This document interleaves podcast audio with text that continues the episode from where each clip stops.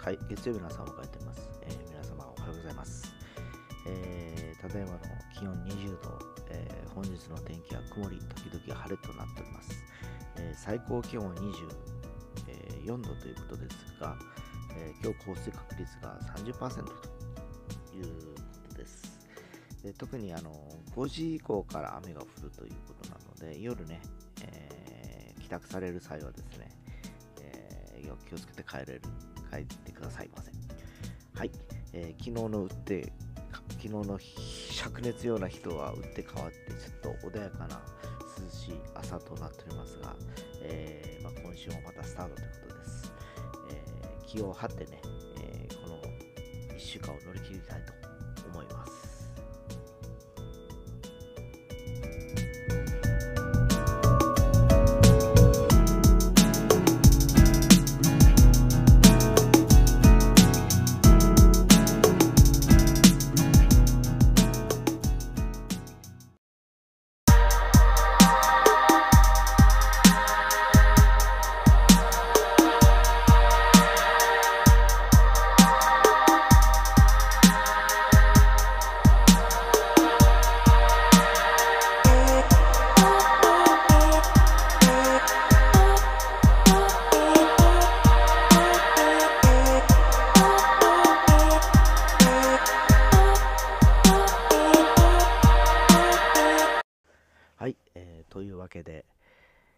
えー昨日は、えー三瀬村において、えーテイスト5の、えー野外ライブ参加してまいりました。バーベキューライブですかね。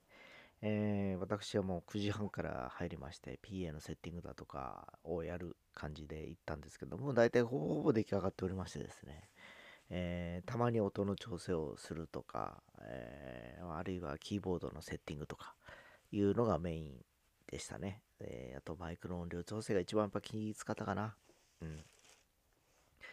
で、7年前に、えーお邪魔した際はですね、えーまあ、あの、簡易的な PA システムだったんですけど、今回も本格的な、もう、フルちゃんのね、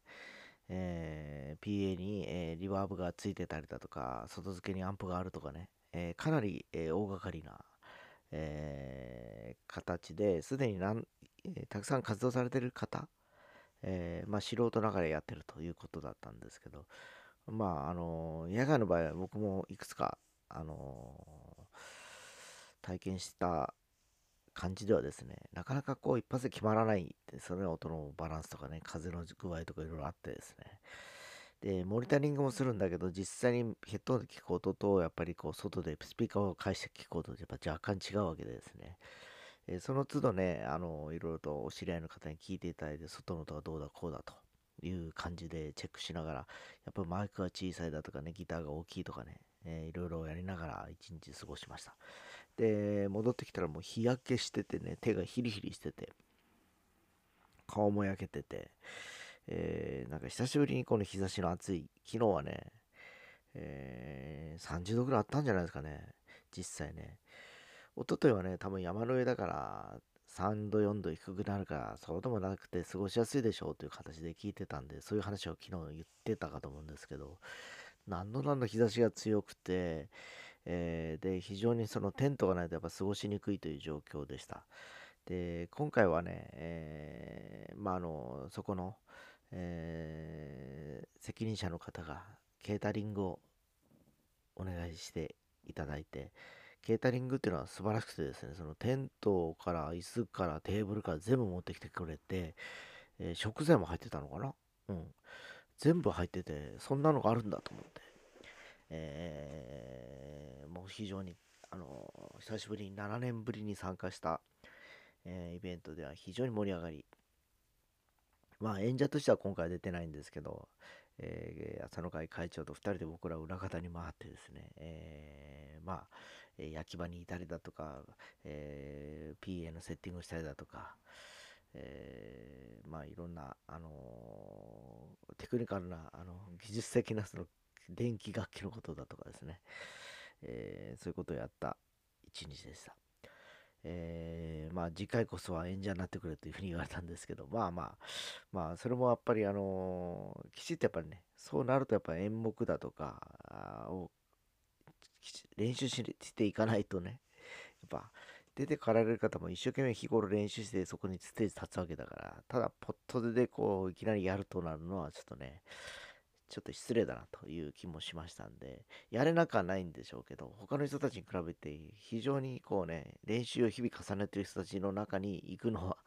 あのもうほんとテスタブの月1の定例ライブぐらいであって、前回もそこに立てたのは、やっぱり月明バンドとして活動してて、毎週練習してた時に出ていったという流れだったんですね。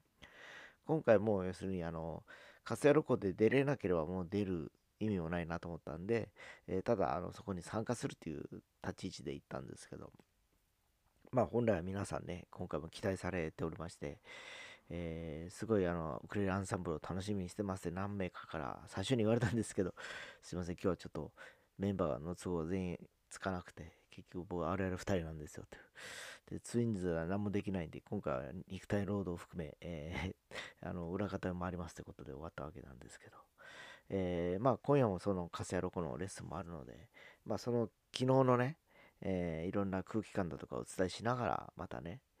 えー、ちょっと皆さんにも、えー、まあ来年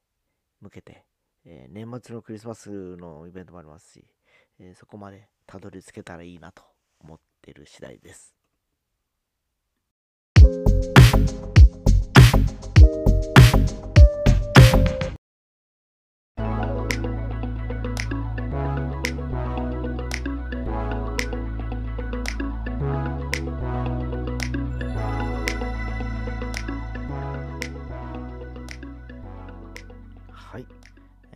いうわけで、えー、華やかに私が活動しているさなか、我が家ではですね、母親が、えー、倒れて救急車で深夜に、えー、病院に搬送されたり、えその後また病院に行ったりということを繰り返しているわけなんですけど、えそもそも老人うつということもあってですね、実際、その喧嘩、結果診断の、診断結果のは何も異常ないわけですよ。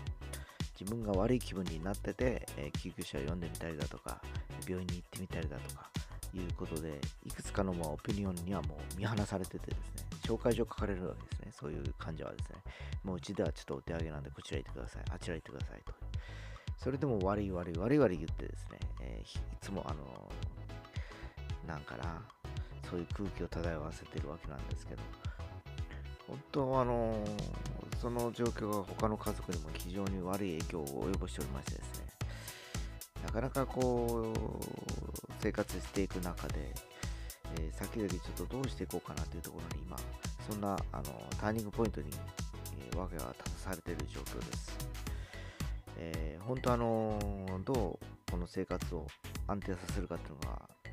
えー、私の一応責務ではあるんですけど、やっぱこう年寄り、しかもわがままになっていく。ましては身内でなってくると、なかなかね、舵を切るのが難しくてですね、えー、本当どうしたらいいのかわからないというところで、ここ数日過ごしておりまして、えー、なかなかね、明るい兆しが見えてきません。で、今日もちょっといろんな話を今してる最中なので、まあ、どうしたもんかなと